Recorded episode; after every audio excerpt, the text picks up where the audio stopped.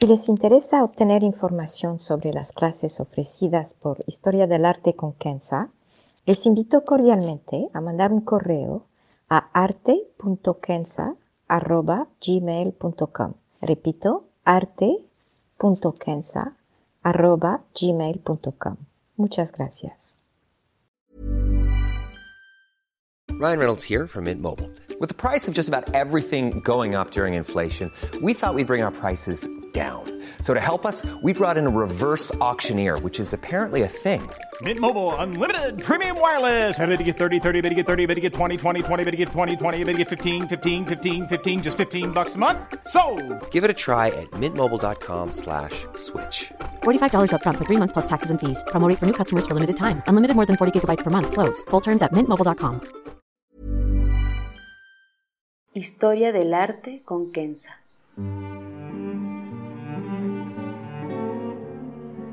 Una serie sobre el arte a través de la historia y las culturas. Se presentarán obras que trascienden el tiempo por su belleza y por lo que nos cuenta. Obras que encienden el asombro. Buenos días. Hoy les propongo un viaje a la corte del rey Bahram Gur con la ayuda de una ilustración persa exquisita de principios del siglo XV.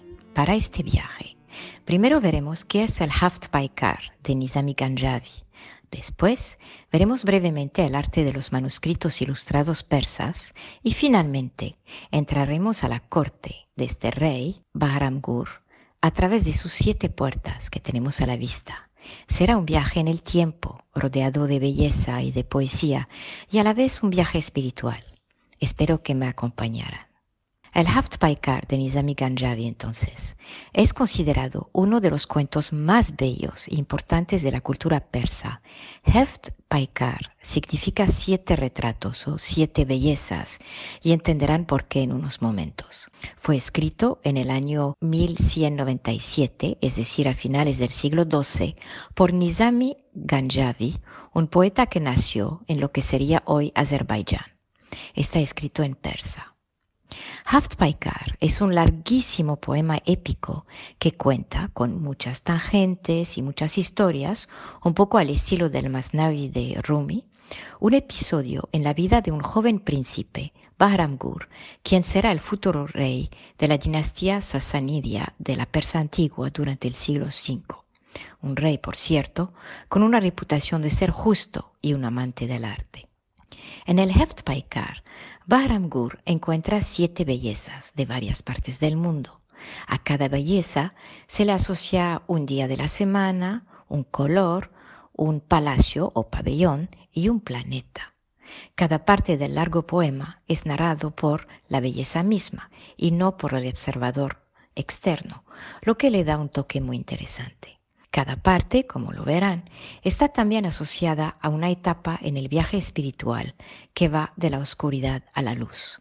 Es el camino del despertar que Ganjavi nos describe, un camino erótico y bellísimo con descripciones que verdaderamente quitan el aliento. El Haft Paikar es a veces considerado la primera obra literaria internacional o multicultural, si prefieren, en la historia, ya que introduce bellezas de varias partes del mundo y con ellas historias de dichas partes, desde lo que es hoy Europa hasta China. Es un reflejo ciertamente de la realidad de esta parte del mundo en el siglo XII, con la ruta de la seda que iba desde China hacia el norte de África, llegando a Italia, los Balcanes y por supuesto la región slávica del Mar Negro. Estas culturas que se mezclaban entre sí a través de sus negocios, sus poemas, sus cuentos, sus encuentros amorosos y más, las vemos en este bello poema.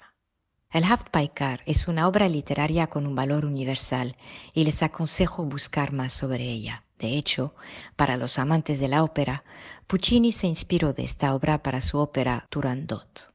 Ahora, antes de entrar de lleno al fantástico mundo del Haft Paikar, unas breves palabras sobre los manuscritos persas. La ilustración que tenemos a la vista es de una belleza increíble. Traten de apreciar los detalles con las variaciones de colores, los detalles de cada parte, la expresión de los hombres al frente, los mosaicos, es increíble. Los efectos geométricos también son magníficos.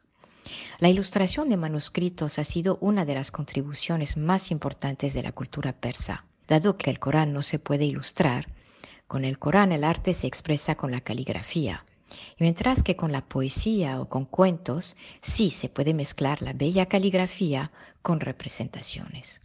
Una influencia importante en el arte de los manuscritos ilustrados ha sido el arte chino, con sus pequeñas representaciones de eventos cotidianos hechos en tinta. Dichos dibujos se vendían a lo largo de la ruta de la seda. Los ilustradores, o sea, los miniaturistas persas, si prefieren, sabían cómo combinar y mezclar los colores con gran elegancia. Hay vida en cada parte de esta ilustración que tenemos. La podríamos estar mirando por horas y encontrar nuevos detalles. Ahora les propongo entrar en este fantástico mundo de las siete bellezas, un pabellón a la vez. Belleza número uno. Y si ven la ilustración, va de la derecha a la izquierda, siguiendo el sentido de la escritura persa árabe. La primera belleza entonces que Bahram Gur encuentra se llama Furak. Es la hija del Raja o rey de la India. Se asocia al día sábado y al planeta Saturno. Furak está vestida de negro y el poema describe la profundidad oscura de sus ojos y de su largo pelo, como el color más bello entre todos los colores.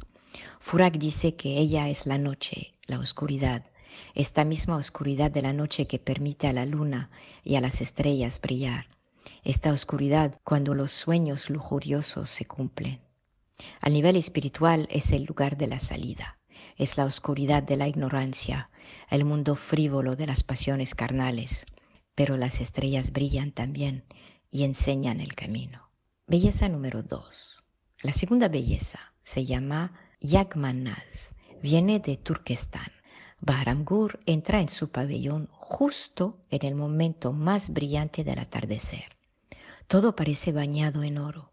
El día es domingo, el día del sol. Yagnanaz, vestida de amarillo, dice a Bahramgur que el amarillo es casi como el oro, noten el casi. Es casi entonces como el oro por su brillo, es como el miel, dice, y los dulces agrega. El sol al cual se asocia ilumina todo y tiene llamas que avivan las pasiones, que calienta cuando hace frío y también ayudan a cocinar alimentos. El fuego también contribuye a fundir el metal y por ende a fabricar armas. Con todo el erotismo y la belleza, lo práctico sigue, y esto siempre me ha encantado de este poema. Y la parte práctica es importante porque acuérdense que se trata de educar a un futuro rey. Es la segunda etapa en el camino espiritual. Aquí el brillo del oro, del mundo frívolo, sigue fascinando. Pero hay los primeros indicios de esta alquimia del corazón, cuando poco a poco uno se abre al amor, al infinito, a Dios. Las llamas también pueden calentar y por ende transformar el corazón a través de la alquimia. Belleza 3. Después de este baño de oro, Bahramgur entra en el lujoso pabellón verde de Naz Pari. Es la hija del rey de Juarazam, la región del río Oxus, lo que sería la Bactria antigua, o si prefieren lo que es hoy el norte de Afganistán. Naz Pari está vestida de verde, como bellos prados. El verde nos dice en sus versos es el amor, es este primero paso en el proceso de enamorarse antes de la floración plena y completa es cuando el corazón empieza a abrirse. El día es lunes, el día de la luna, la que brilla en la noche e ilumina la naturaleza. Hay varias historias en esta parte y una es la bellísima historia de un erudito que, pasando por un prado muy verde, se enamora de una mujer que ve de lejos. Jamás la volvió a ver, pero se quedó enamorado de ella y la anhela todo el resto de su vida con el corazón caliente al salir del Palacio de Oro. Aquí Baramgur siente los primeros indicios de que el amor divino lo está llamando. El mundo de las pasiones sigue y ofrece la posibilidad de perderse, pero Baramgur ya siente este amor divino como el urdito enamorado de una mujer que jamás vio de cerca, ni la volvió a ver, pero está convencido de su amor, tal y como el caminante hacia Dios. Belleza 4. Estamos ya en la mitad del camino con tres pabellones atrás y tres por adelante. Hoy es martes el día del planeta Marte con sus tonos rojos. La belleza se llama Nasrin Nush y viene de la región de Sakhaliba. Es la región slavónica de Europa Central y del Sur, cerca del Mar Negro. Es el día del planeta Marte y entonces el día de Bahramgur, dado que su nombre significa planeta rojo, tal y como el planeta Marte. Nasrin Nush, vestida de un elegante vestido rojo, es la hija de un rey slavónico y sus versos contienen un importante mensaje para el futuro rey. En uno de sus versos, Nasrin dice que para ser un buen rey hay que tener coraje, resistencia y honestidad, y que solamente así un rey podrá ser sabio. Sin sabiduría, cuenta Nasrin, un rey es condenado al fracaso y a perder el trono. En esta etapa media del camino espiritual, el rey ya entra más profundamente en lo que significa estar en este camino. La sabiduría es lo que lo llevará sobre este camino y le ayudará a abrir su corazón. Aquí, con las varias historias de Nasrin, el joven príncipe aprende también la humildad, el silencio y la capacidad de apreciar la pureza de la belleza. Belleza 5. Es el quinto día y es miércoles, el día del planeta Mercurio la invitación proviene esta vez de Azarbin, una belleza de África del Norte o del Magreb, como el poema indica, es decir, del oeste. Está en un pabellón color turquesa y creo que es una de mis partes favoritas del poema porque las descripciones son verdaderamente maravillosas. Azarbin dice en magníficos versos a Baramgur que el azul es el azul del cielo, bajo del cual el cipres y la rosa se unen, Ven aquí la imagen erótica. También los planetas alaban constantemente al Creador mientras están en este cielo azul. Este azul es lo que logró salvar a José o Yusef, hijo de Jacobo, cuando lo arrojaron al fondo del pozo. Este azul es el azul de la esperanza, Aquí Azarbin cuenta una historia similar a la de Yusef, cuando un hombre perdido en el desierto, a punto de morir de hambre, atacado por demonios, finalmente llega a un jardín de una belleza inimaginable, con flores de todos colores, fuentes y todo bajo un cielo color turquesa. Los versos describen guayabas con sonrisas de miel, uvas con sombreros de luz y elegantes granadas. Es bellísimo.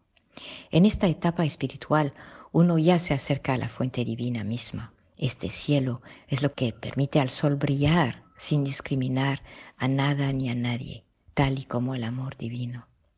Belleza número 6. Llegamos entonces a la sexta belleza y esta vez se llama Humai y viene de China o Katai como se decía. Está en un pabellón hecho de madera de sándalo y al entrar, Bahramgur puede oler la delicadeza del sándalo, del almicicle y del aloes.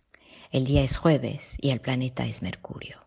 En sus versos, Humay describe el bien y el mal, la eterna pelea entre los dos bajo la mirada del cielo, es decir, del Todopoderoso que es más allá del bien y del mal. Hay historias fantásticas de héroes, de vilanos sin emociones, de vilanos que se arrepienten, de guerreros injustos, de principios justos y sabios. Hay actos de amor y actos de odio. Al nivel espiritual hay un cuento en particular que es importante. De hecho, por primera vez es Bahram Gur quien pide un cuento, cuando en los otros casos fueron las bellezas que empezaban a contar. Humei decide contar un bello cuento que describe la transición de lo difícil a lo tranquilo.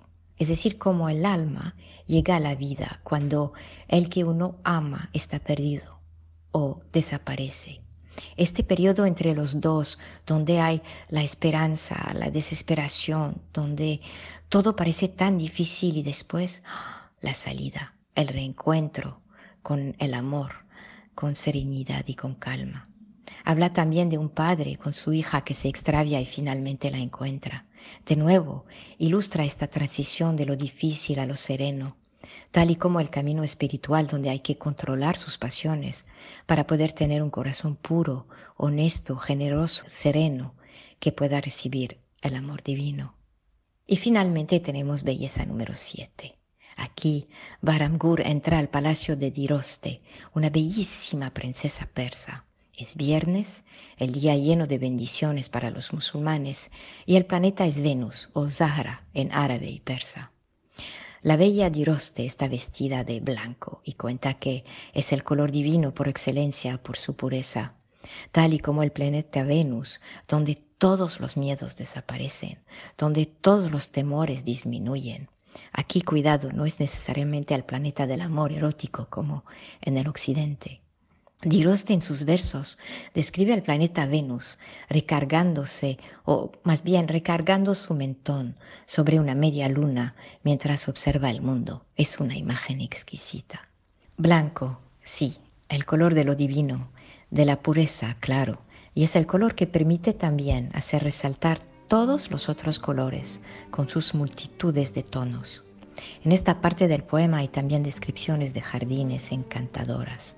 Se habla de amor, de este amor puro similar al de Majnun para Leila, de una madre para su hijo, de este amor sin condiciones y lleno de misericordia.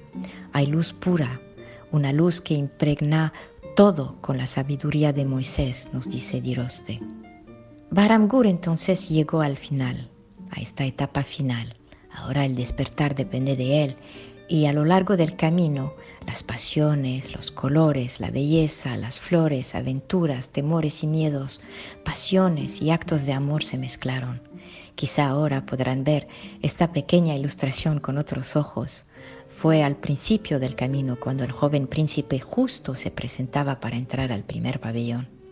Y como dice el Corán, se trata de seguir el guía divino para salir min al y salir de las oscuridades para entrar a la luz. Noten el plural de las oscuridades y el singular de la luz. Mutashakiram wa salam. Gracias.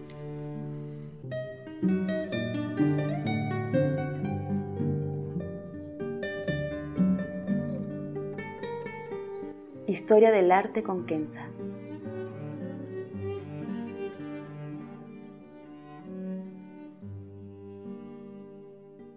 Para ver las obras que se presentan en este podcast y a la vez descubrir otras que podrían despertar su asombro, les invito a seguirnos a través de la cuenta Instagram Historia del Arte con Kenza.